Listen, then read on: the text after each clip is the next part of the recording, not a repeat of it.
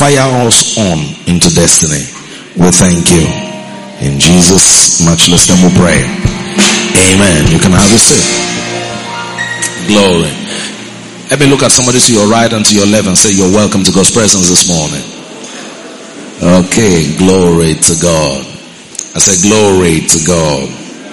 All right, the, since last week we started looking at maximizing your relationship, getting the best out of the relationships that God has put in your life. And um, we started with looking at maximizing your relationship with God. And today we are going to be looking at maximizing your relationship with your spiritual family. Maximizing your relationship with your spiritual family. I'd like you to turn your Bible with me first to the book of Genesis chapter 1.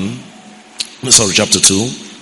Maximizing your relationship with your spiritual family. Genesis chapter 2.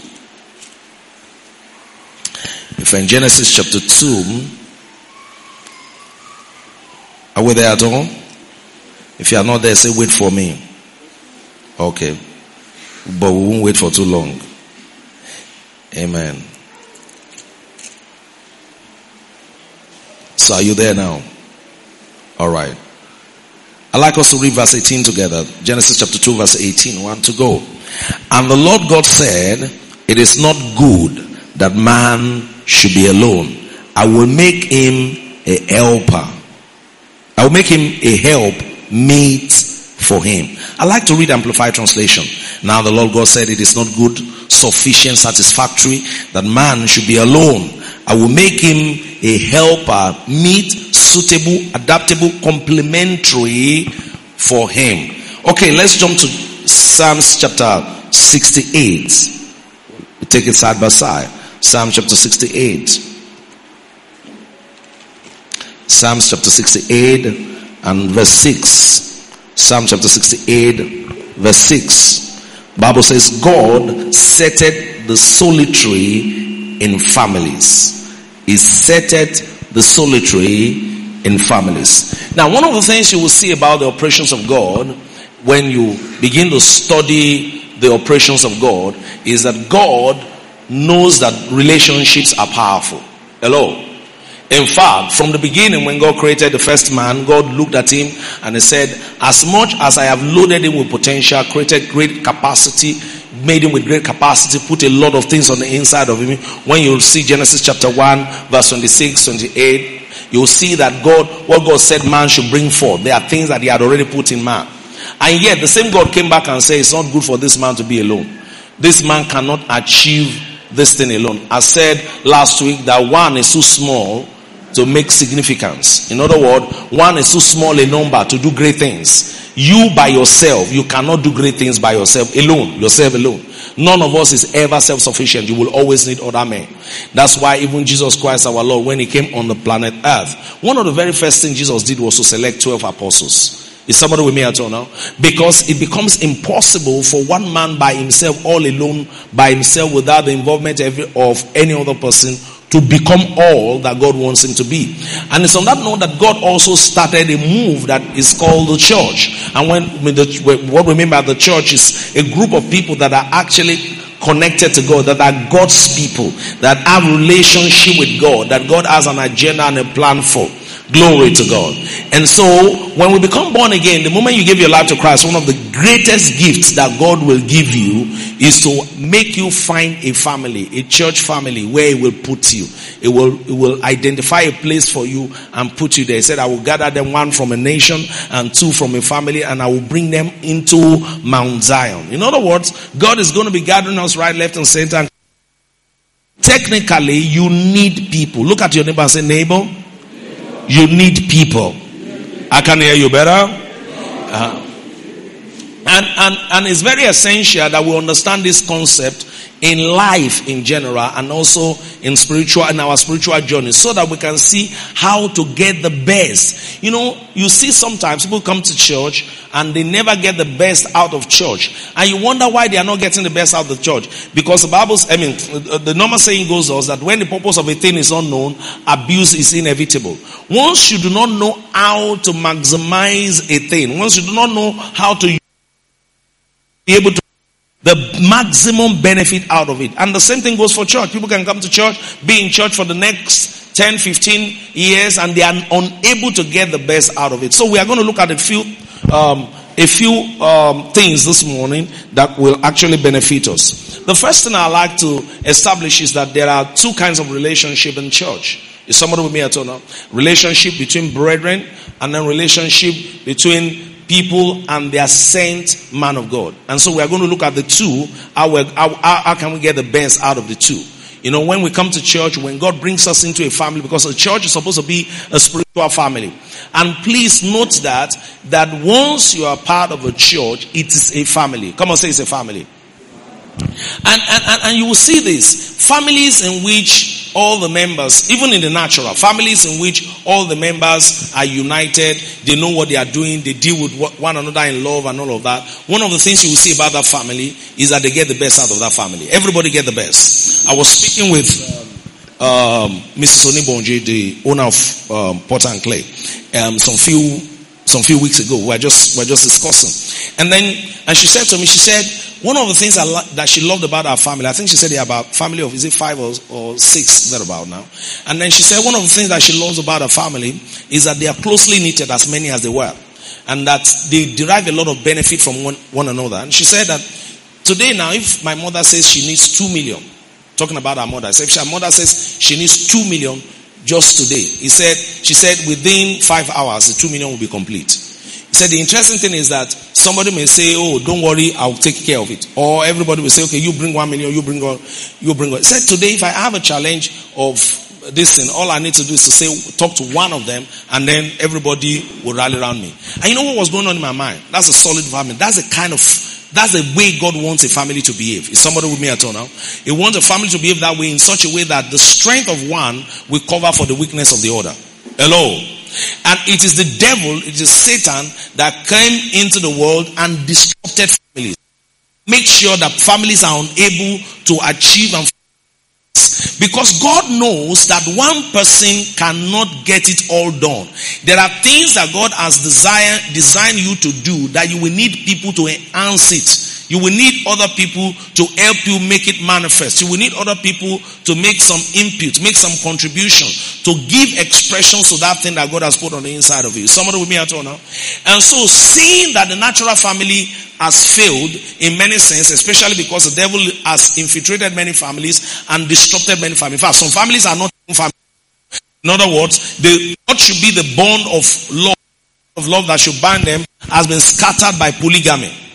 The enemy has come into such family and then disrupted it, made it of no use and all that. So the best can't come out of it. So God knows that still men still need family. You need people who will love you, who will show you care, who will really be there for you. And so for that reason, God came with an alternative.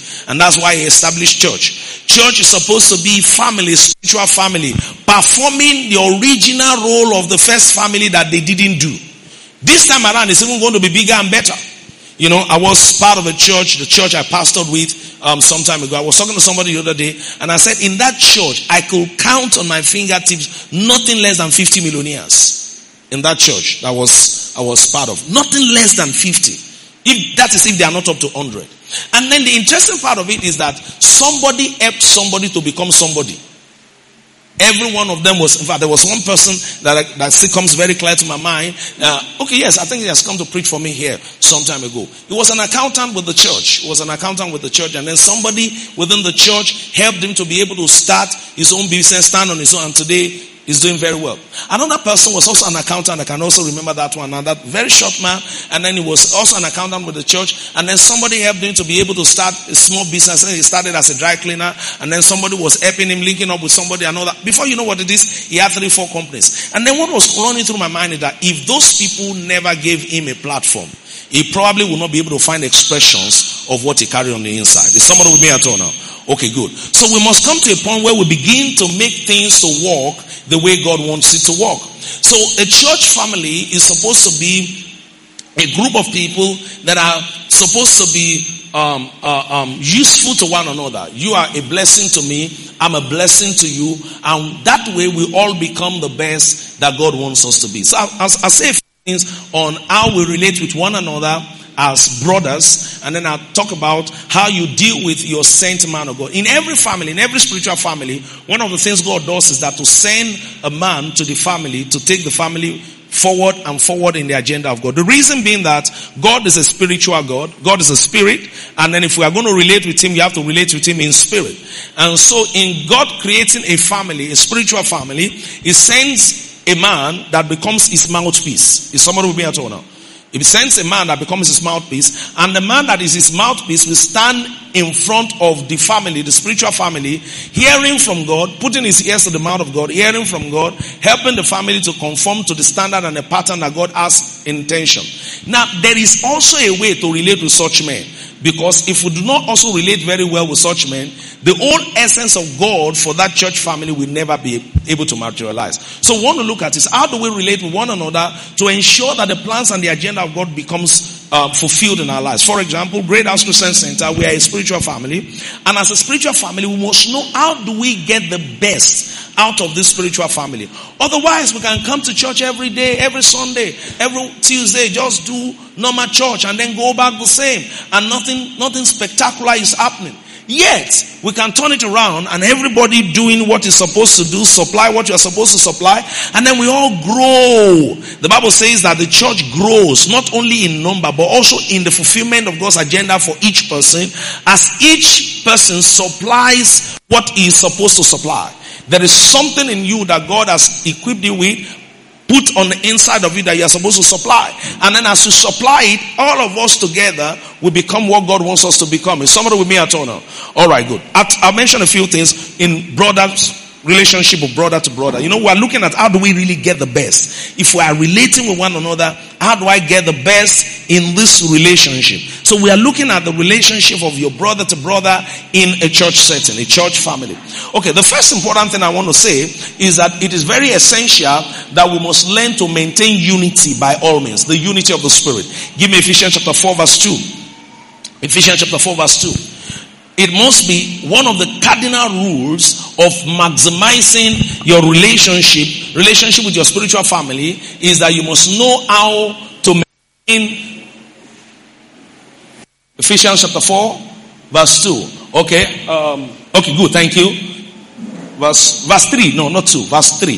Did I say 2? Verse 3. Okay, good. Shall we read this together?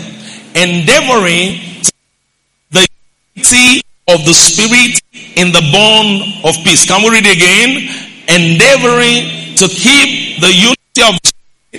In fact, give me from verse 2 or give me from verse 1 so that we can have it. Can I give me from verse 1? Give me from verse 1.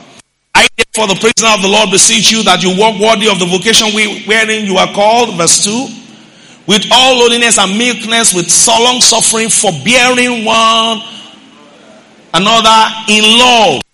Three, endeavoring to keep the unity of the spirit and the bond of peace. The first rule of how to eh, I mean, your relationship with your spiritual family is that at the back of your mind, you must know that no matter what happens, we must keep the unity. Is somebody you know, the Bible talks about the fact that how good and pleasant for it is when brothers dwell together in unity. He said it's like the oil that runs from the head of Aaron to his bed and garment onto his feet. Now, whenever a church family maintains unity, unity, unity of spirit, maintains unity, they make they make it easier for the Holy Spirit to flow. Spirit flowing in their midst will find it easier to make the best out of them. Every time the devil want to reduce the destiny of people that are bound together in destiny, they have common thing together in God. The first thing the devil comes with is division. Somebody with me at all now? It comes in and creates a division. It makes them to be divided from the art. And then once they are divided from the art, it divided them physically and then there's trouble. The same thing goes for family. You find out that if husband and wife, that's why the Bible talks about the fact that he said husband and wife, he said they must be careful how they deal with one another. First Peter chapter 3. He said they must be careful how they deal with one another because they ensure that they maintain bond of unity because they are joint heirs. In other words, they are receiver together of the benefit of God, of the blessings of God. The, the reality also with the church is that you find out that God wants to move in the church and then God's move is not only when the Holy Ghost fall on you and then you fall down. No. God's move also includes the fact that God blesses your brother. If God blesses your neighbor, it's a sign that God is in the neighborhood. Is somebody with me at all now? Is that God blesses your brother and then God leaves your brother. And if God leaves your brother and you are united with that brother, it is opportunity for that brother to bring somebody else in, he will be able to locate you. Somebody with me at now. God blesses your brother, he becomes a millionaire today. It's a sign that certainly something is going to flow into your life one way or the other. Maybe a contract will come your way once your brother gets a job. Is somebody with me at all now? But there must be a conscious effort to maintain the unity of the spirit. And so, how do I maximize my relationship with my spiritual family and church People in church are my spiritual family. And you must begin to have that mindset the way you relate with people. Your, your mind must begin to see that that brother sitting next to me is my spiritual family. Somebody with me at all. That sister that we are sitting next to each other is one of my family member. Because you never can say when God will be moving and move that sister to be a blessing to you. And therefore, I haven't noticed, haven't, haven't come to the conclusion that that brother is your family member. You want to maintain the unity of the spirit, ensuring that by all means we are united. We are not divided. In fact, Paul the apostle warned us and said to us, he said we should mark and avoid those people who cause division. Give me Romans, um, Romans chapter 16 verse 17. He said, mark them, mark those people who cause confusion who caused division among you. Thank you. Now I beseech then mark them. Did you see that? He said mark them. Mark them which cause divisions and offenses. A brother keeps coming to you and keep talking about somebody else and is always looking for fault in somebody else. Say that's a person to mark. Mark them. You know, I had somebody say something about somebody um, I think was it on Friday or so? I think it was Friday. And I was like, I screamed in my heart, ah! How could somebody be so malicious? How could somebody cook up some stories from the mind? That's human being for you. He said, mark them, mark them, which cause divisions and offenses. People who always come to you to pollute your mind, he said, mark them. Mark them which division and offenses contrary to the doctrines which we have learned. What's the doctrine that we have learned? Unity. Come on, say unity. The doctrine we have learned is unity. Come on, say unity. He said, mark them. What do you now do to them after you mark them? He said, avoid them. he said, avoid them. You mark them. Somebody is always looking for fault in other brothers and sisters. Said, mark them. And can't you see the way that person is doing? In fact, in that church, I class myself now. I don't talk to everybody. He said, mark them. Can't you see? You see, in this church, you need to know your way. You need to know your way. See, pastor and his clique, they always play politics. He said, mark them. In this church, you see, one thing about those choir, Brother Segun, the way he does is gree he has preferences. Mark them. Praise God. And you know, these are very simple fundamental principles of Christianity that we have left behind.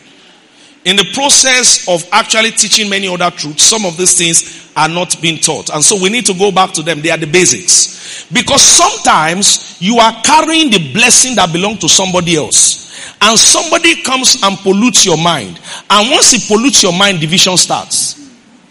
And Jesus can walk in a division, in divided setting. In fact, he told us, he said a house divided against itself cannot stand.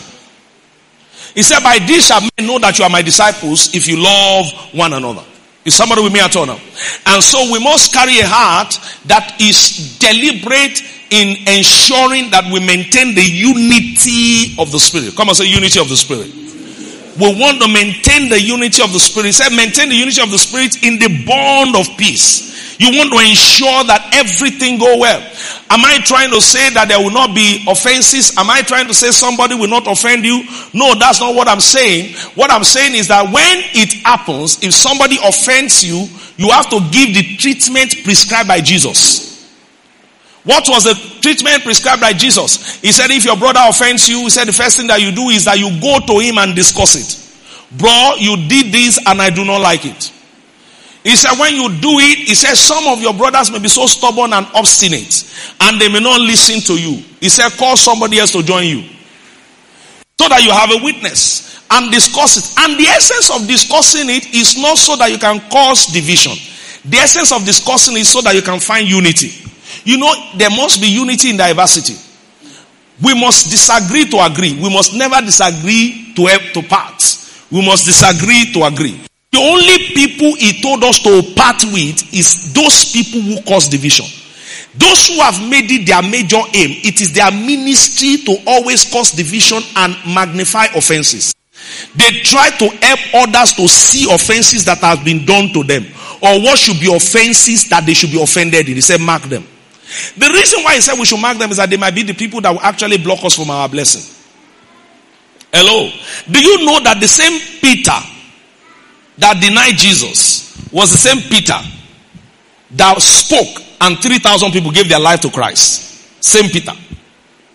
Same Peter. The brother that may offend you today might be the blessing tomorrow. That's why you cannot keep offenses. That's why you must maintain a large heart and the willingness be ready at every instance to forgive every offense. Jesus said, if somebody offend you, we said forgive. And then his disciples said, how many times shall I forgive? He said, 70 times, seven times. And why he said 70 times 7? Because some people will now begin to count it. It's 70 times 7 because he knows that there's no way you can keep 49, 490 offenses in a day. it's not the same offense. Different offenses. 490. And once the day is gone, you have to start counting all over. so you cannot say because you did it last week. No, no. It must be 490. Is somebody with me at all now?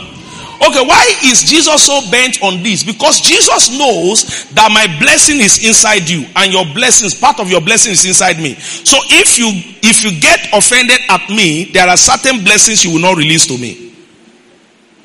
If I get offended at you, there are certain blessings that are inside me that I will not release. Because none of us actually find it easy to bless people that we hate. Is somebody with me at all now? So one of the ways we maximize our relationship with our spiritual family is that we must learn to maintain the unity of the spirit. By all means, doing everything within our power, ensuring that we keep that bond. Keep that bond. It's a bond because Christ bound us together. Come and say Christ bound us together. I can hear you better. As somebody saying, but pastor, will you like it? Can you like everybody? Can everybody be your? No, you see, you need to get it right. Everybody may not be in your inner circle, inner of inner circle, but there must be free flow with everybody. You must have a free flow with everybody so that God can use you at any time for anybody. Do you know that God wants to move his church to a point where somebody comes to church? You can come to church with 50,000 and right on your seat, God will just tap you. See that brother. Give him that 40,000 40, out of the 50. Yeah, that's where God is taking us to. And I'm praying for you that God will take you to that realm. I can hear a better amen. Can I hear a louder amen? You want to get to that point where he can tap you and say yes. Because the reason is that God is walking a walk. What's the walk? He wants to make sure that you fulfill your destiny. And he knows you cannot fulfill your destiny alone. You need a family. You need a bond of people who will also love you the way God loves you. Whose heart will be open towards your progress the way God is thinking about your progress. And so God wants each one of us to be his children in helping God to help our brothers and our sisters to fulfill their destiny. That's why we have a duty to maintain the unity of the spirit by all means. Because that's the only way even our own destiny can become fulfilled as we also help other people's destiny to become fulfilled. Is somebody with me at all? Okay, good. That's very essential. We must maintain the unity. Number two is that we must learn to bear with one another. And in bearing one another, we must be ready to suffer long. Give me that verse 2 of Ephesians chapter 4. It's Ephesians chapter 4 verse 2. Give it to me. You know, he talked about the fact that we should bear with one another in long suffering. He said, with all lowliness, meekness, with long suffering. With long, did you have another translation? Please, you guys should get another translation. you know, he said, with long suffering for bearing with one another. Why did, did, why did Paul say this? The reason why he said so is that all of us, when we come, when we came to Christ, we are all sick. including me.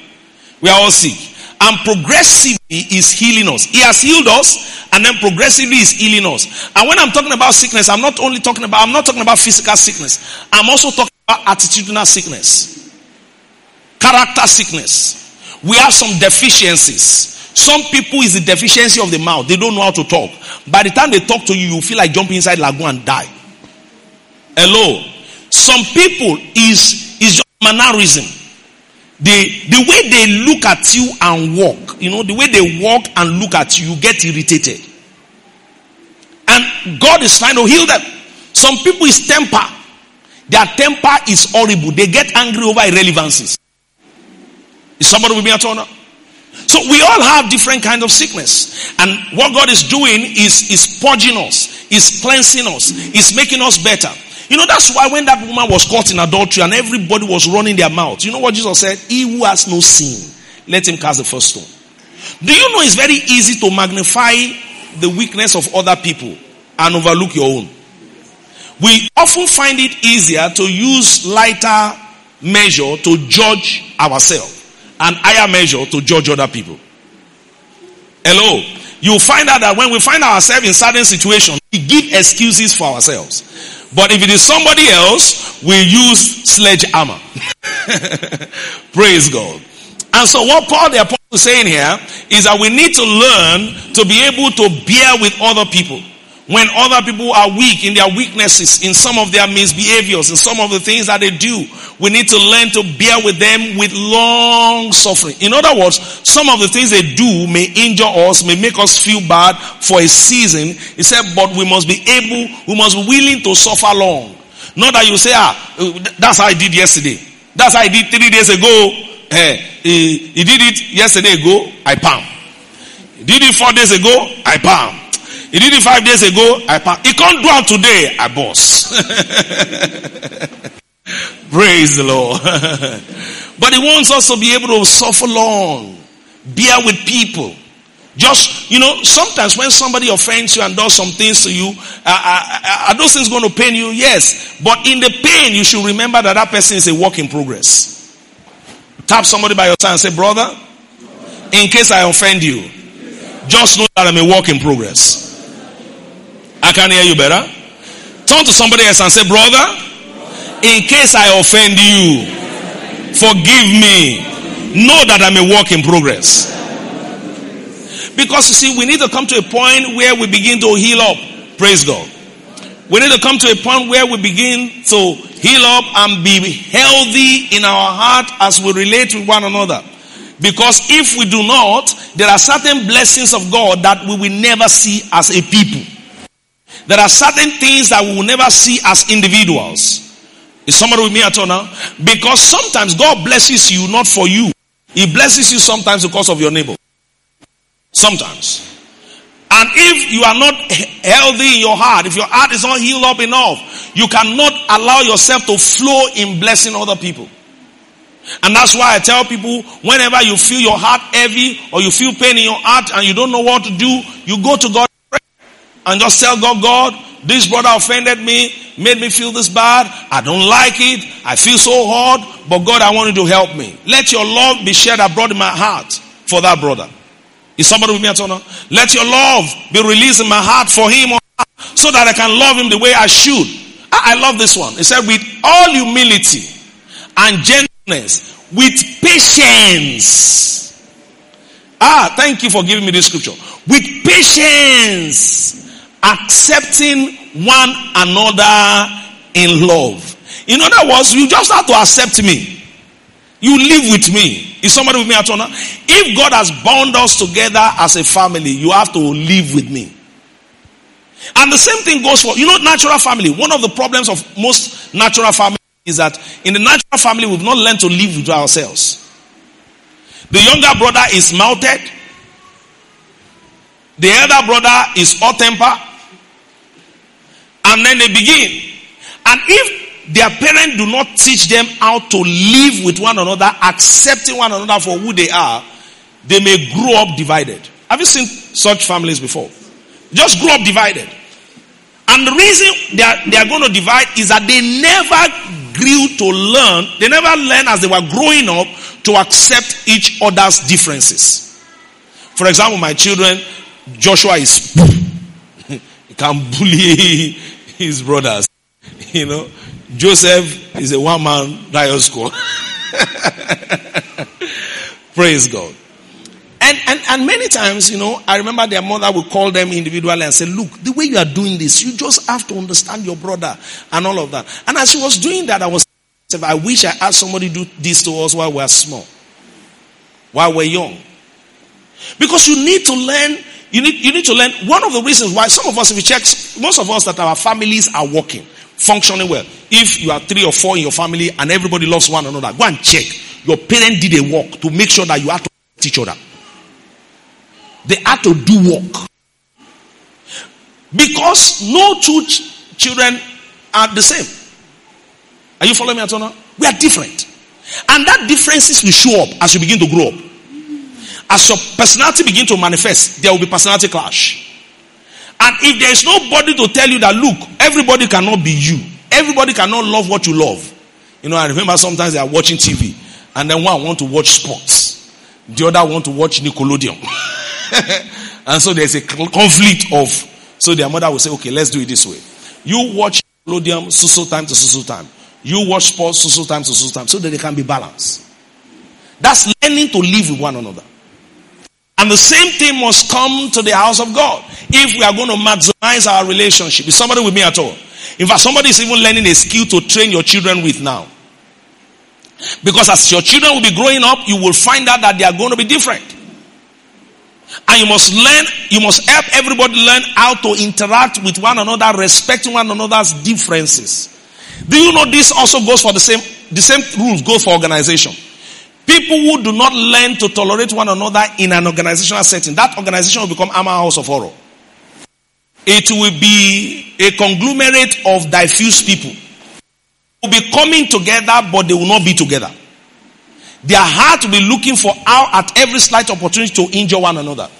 Check out the companies that get the best result are the companies that operate as a family. When they come, they operate as a family. But any company where every member of staff is operating like, hey, just mind your own. It's only work that calls us together. Mind your business and mind my business. This is my table. That is your table. No cross boundary.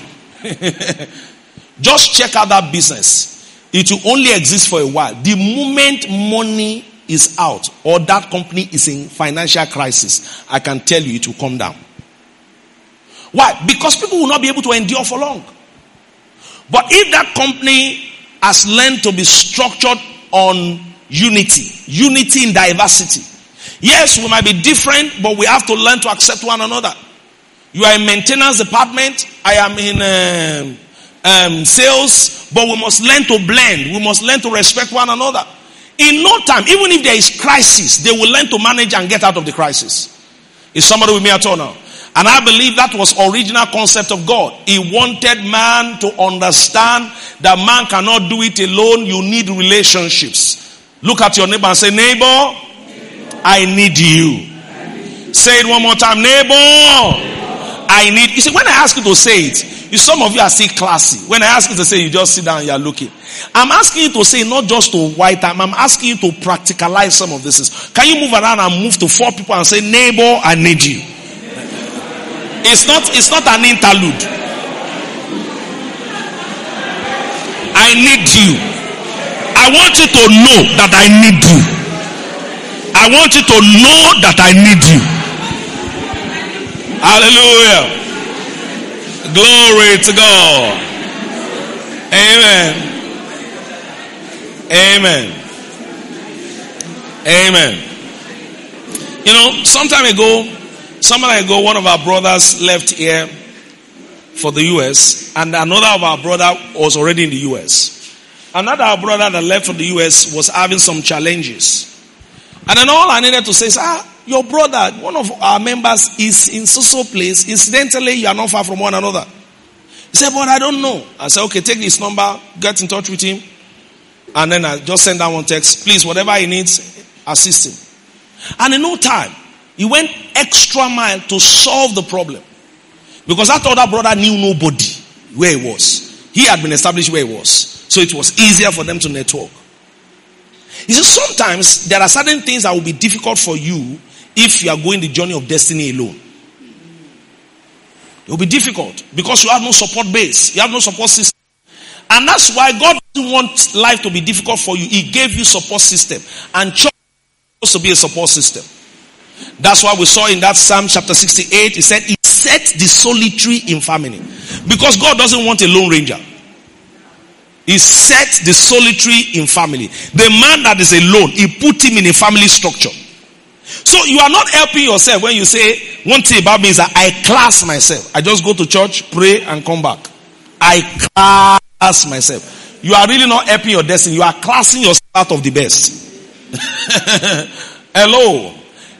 I can challenge you. Go and look at all the men who are doing well, even in the circular. All those guys who are doing very well. Go and check. They are relational people. All of them. The other day I was looking at Dangote, an unbeliever for that matter. I was, I was watching him in um, Nasarawa. Nasarawa state government gave him land free. Central bank um, governor, as at that time, gave him a loan with 1% interest.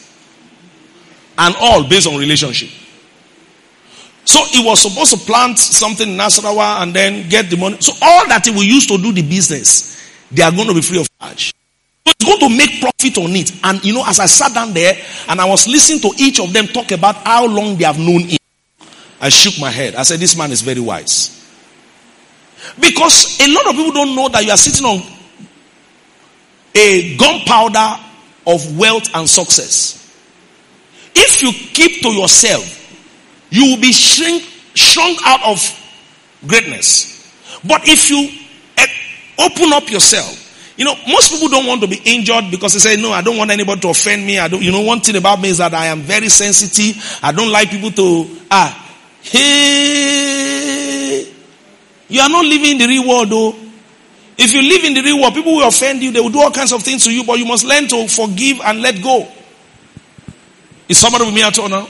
Some people are asking, why are the children of the rich becoming richer and the children of the poor becoming poorer? I can tell you why. They learn to let walk. They learn the power of relationship. But I found out that that thing really belongs to us who are God's children. Because from the beginning, as God created the first man, with all of the resources in the garden, God said it's not good for man to be alone. He can't do it by himself. I need to create relationships for him. Can I tell you the truth, friends? You need relationships. And it starts with your church relationship. Because that, that is supposed to be a, little pure anyway. Of course, we know we are, we are wolves in church and all that. And that's why we need to drive out wolves. That's why I said mark them. but in, in sincerely, if you come to serve God with sincerity of heart and all of that, we are supposed to be helpers of each other's destiny. You come and you release yourself. I come, I release myself. You have weakness, I have weakness. You have strength, I have strength. And we rub our strength upon our strength, our weakness upon our weakness. And over time, we become better and makes us better and better. Can you imagine the guys that started with Jesus? Peter, James, and John. All of those guys. In fact, Thomas was a chronic unbeliever. That guy was just, was just something else. Peter was spontaneous. He just, you know, he doesn't think before talking. And yet, with all of that, God, in His own infinite wisdom, was able to weave together a, a team of people that shook the world. The only person that was out of that game was Judas. And the reason was very clear. Judas in his own was in his own different class. So he couldn't fit into the system.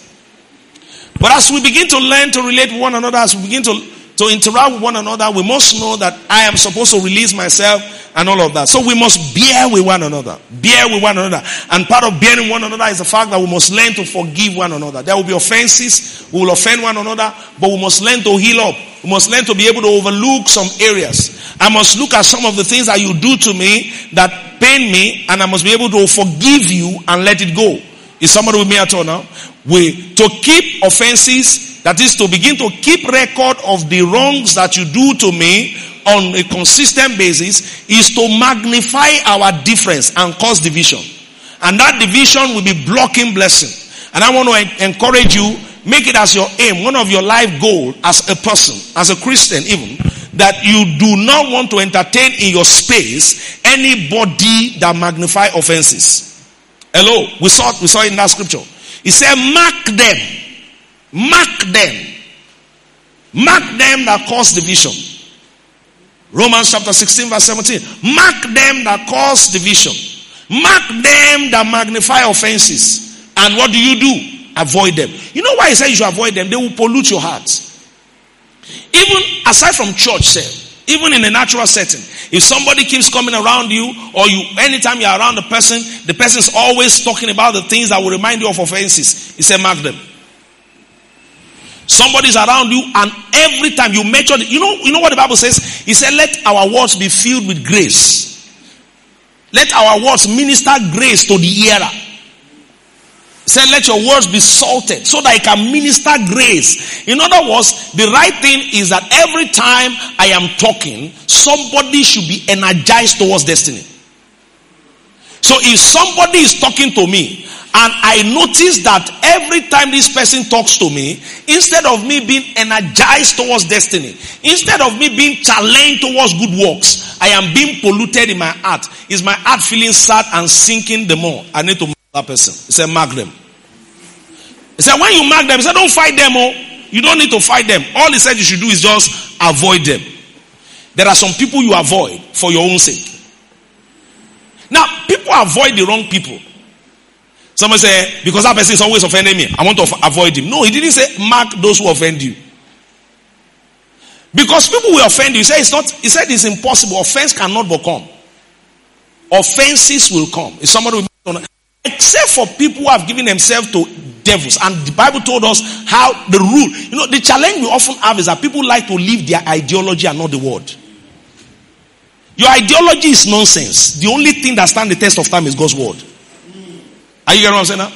It doesn't matter where you get your ideology from. It is nonsense. There is only one thing that's. He said every other thing will fade away, but my word will not pass away. Jesus was speaking one day. He said one of the reasons why the word of God is not working in your life is because you make it of no effect by your own ideologies, by your own opinions, your own traditions. One, one of the thing, one of the things that must become the cardinal rule of our life is that any action, any decision I will take that's not based on the word, I must throw it to the bin. It doesn't matter how I feel. Are you following me at all now? And the honest truth that the Holy Spirit will never lead you contrary to the word of God because it will always point you to the word of God. Once there is a decision to be taken, you check the word of God as a basis. What does the word of God say on this subject? How I feel notwithstanding. Do you know sometimes I do things that I don't feel like doing, but because the word of God says so. I was just telling them in, in the uh, training this morning. I said sometimes my wife might do some things to me that I feel very offended, and then I get to the place of prayer, and then God tells me apologize to her. Sometimes I'm still feeling bad. By the time I'm apologizing, I'm still feeling bad. So it has nothing to do with your feeling. It has all to do with the word. Is somebody with me at all now? It has all to do with the word, not your feeling. It doesn't have to do with what you think. It has all to do with the word of God. And Jesus told us how to handle somebody who offends you consistently. He said, How do you handle such person? He said, When you go to the person, let the person know this is what you do that I don't like. He said, If the person does not listen, does not change, and does not listen, call somebody else to be there as a witness. The person does not listen, does not change. He said, Call the leaders to join you to discuss with the person. He said, if the person does not listen after that time, he said, treat the person as an infidel. It is at that time that you have a right to put the person on his own until he changes. Is somebody with me at all now? But if you have not exhausted those channels, you do not have a right to just keep people away. Is somebody with me at all now? You don't have a right to just keep people away. But if you have exhausted those channels and have, haven't done those channels and that person is not ready to change, he said then avoid that person. Put that person on the hold. But most of us, we are quick to want to avoid people just at the first instance of offense. Look at the way she look at me. Can you imagine, Pastor, if you see the way she look at me? Ah! Pastor, the truth is that Bible said we should forgive. I'm forgiving now, but I can never talk to her again. No, Pastor, you see, I am a sensitive person. I am a sensitive person. I don't want anybody to offend me again. You are not walking by the word, you are walking by your own ideology. Because the word makes it clear what should happen. And he has already told you, say, offense will come. People will offend you. So it's not an issue.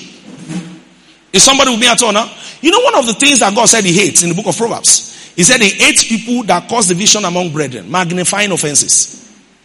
Yeah, that's one of the see, six or nine things, six or seven things I said he hates. Are you following me at all now? Those who cause division among brothers. He said, I don't like it. He said, love will, cut, will cover multitude of sin. We just overlook some. Why? Because I need to understand that the person who offended me is a work in progress. Me, that was offended, I'm a work in progress. You know, it's today, you, you may be the one that was offended by somebody, but tomorrow it might be you that will offend. Somebody understand what I'm talking about? We offend sometimes consciously, we offend sometimes unconsciously. But if we understand that we must maintain the unity of the spirit, I think, I guess I'm killing some spirit here this morning. if we know in our heart that we must maintain the unity of the spirit, do you know that one of the greatest gifts you can give to Jesus, your Lord, is to maintain the unity of the spirit? The bond of love. You know why it's important to Jesus? It is important to Jesus because Jesus haven't shed the, his blood for every one of us. He has a great plan for every one of us. You may not like that brother's face because of the offense of that brother, but the truth is that when you check the agenda of God, He has a great plan for that brother. Your offense notwithstanding. And the you understand that and come to terms with that, the better. Do you know one of the challenges is that when you are angry with somebody, you are tempted to wish the person evil. You are tempted to wish that something calamitous happened to the person so that you can prove the point that you are right is wrong. Okay. is somebody with me at all now? and that's one of the reasons why we need to begin to deal with our heart. Because if you don't deal with your heart, subtly in your mind, you can be in church and you are wishing at that brother. Hmm. I just wish one day she just. But looking for one, we have to say, yes, yes. It's my head. Glory to God. God doesn't want us to operate that way. Even when that brother offends you, God wants you to keep the judgment in his hand. Let him be the one that will judge. In fact, one day I saw in the story, he said, when your enemy going through trouble, he said, don't rejoice too much. He said, because when God sees that you rejoice too much, he can turn back from his judgment. That's your enemy. Oh. So which means even God says, your enemy, I don't want you to be the one wishing evil for them. Somebody say, but I'm telling you, that's how to live. And that's the Christian path. And God must help us to begin to think right. Otherwise, we'll be short circuiting ourselves. Can I give you one, one more secret? Every time you are wishing evil for somebody, either subtly or consciously, you are delaying your miracle. Yeah, you are delaying your miracle. You're saying, Pastor, how do I mean? Jesus gave us one secret. He said, Whatsoever you want to happen to you, whatever you want men to do to you, he said, Do likewise to others. So everything in our life are seeds. Everything is a seed. Every time you wish somebody, you know, softly, you know that the way we just feel when we are angry with people. Let him just walk now. Let his leg break. So that he will know that I'm anointed. Way. as soon as you have, and you know the Bible says the heart of man is desperately wicked. Who can know it? As you are thinking the thought, if you don't quickly rebuke the devil, God marks it and says, eh, what I am working on to be better. You are wishing evil will happen. All right, I will show you a lesson. It just marks you down. That's why Jesus taught us a principle. He said, when you are praying and you find out that you have an offense in your heart, he said, first settle that offense. He said, it's like a man who owe another man, and somebody now owe the person small. He now kept the person in prison. He said, the one who the man owed at first, when he had, he came and said, until you pay me in full. Somebody owe you 10 naira. You owe somebody 1 million.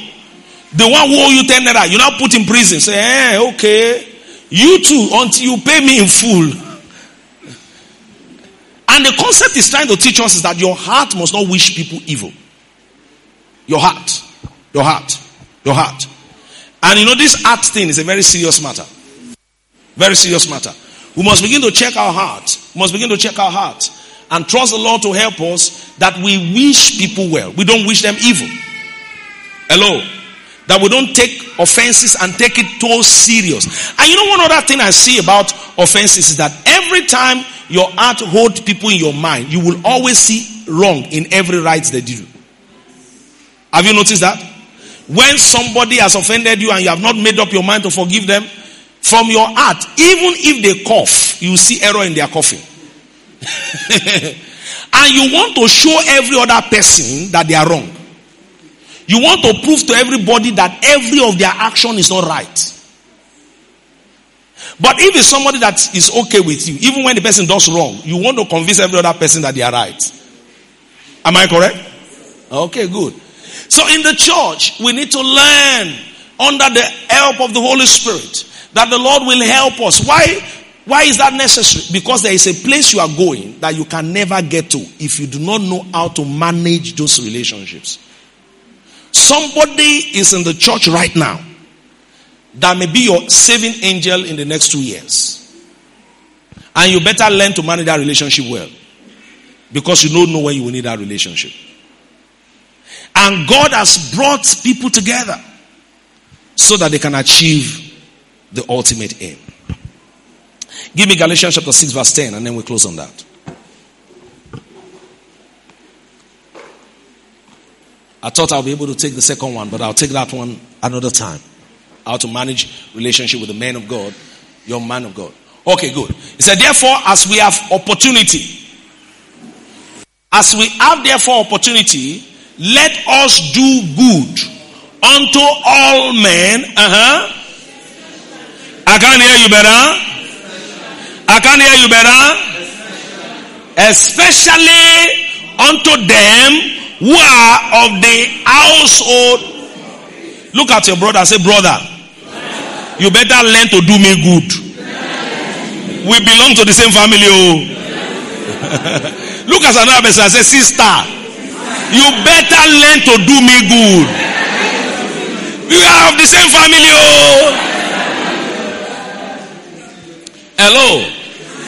He said, He said, let us learn to do good to all men. Hello.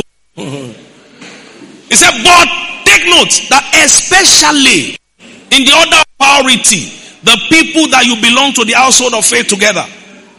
Because something about your life. You must make up your mind. Hello.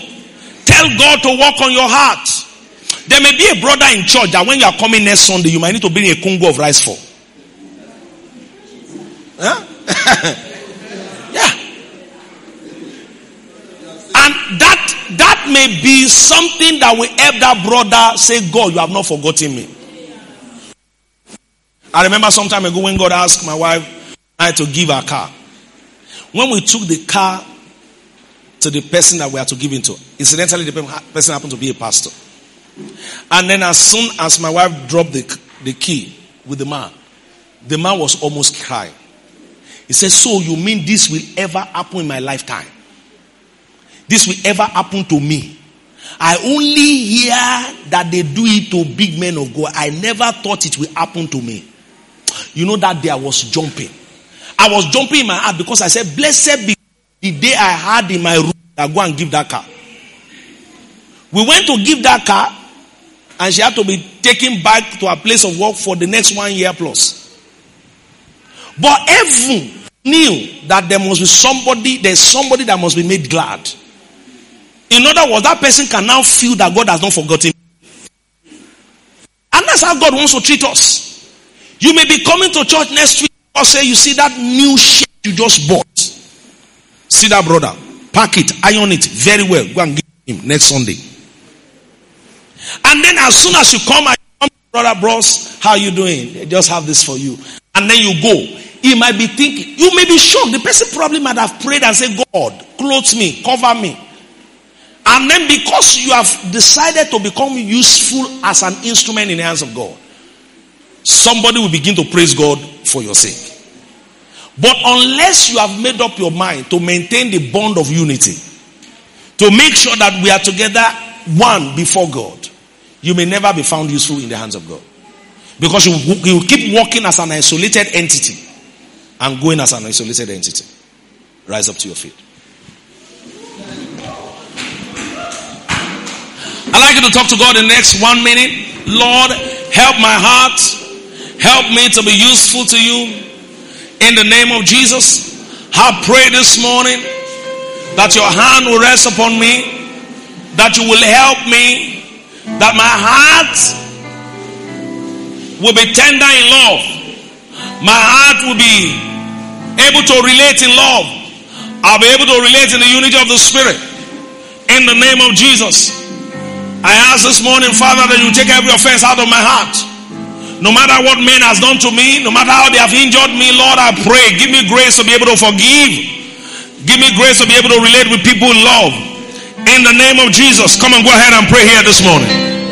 Father, I pray that you will help me. Father, I pray that you will help me. Jesus, I pray that you will help me that I'll be able to relate in love with my brothers and sisters. I'll be able to maintain the bond of unity, the bond of unity, the bond of peace. I'll be able to maintain the unity of the spirit.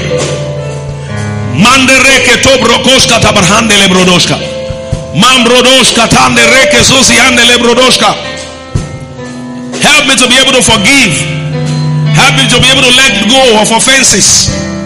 In the name of Jesus. In Jesus' mighty name we pray.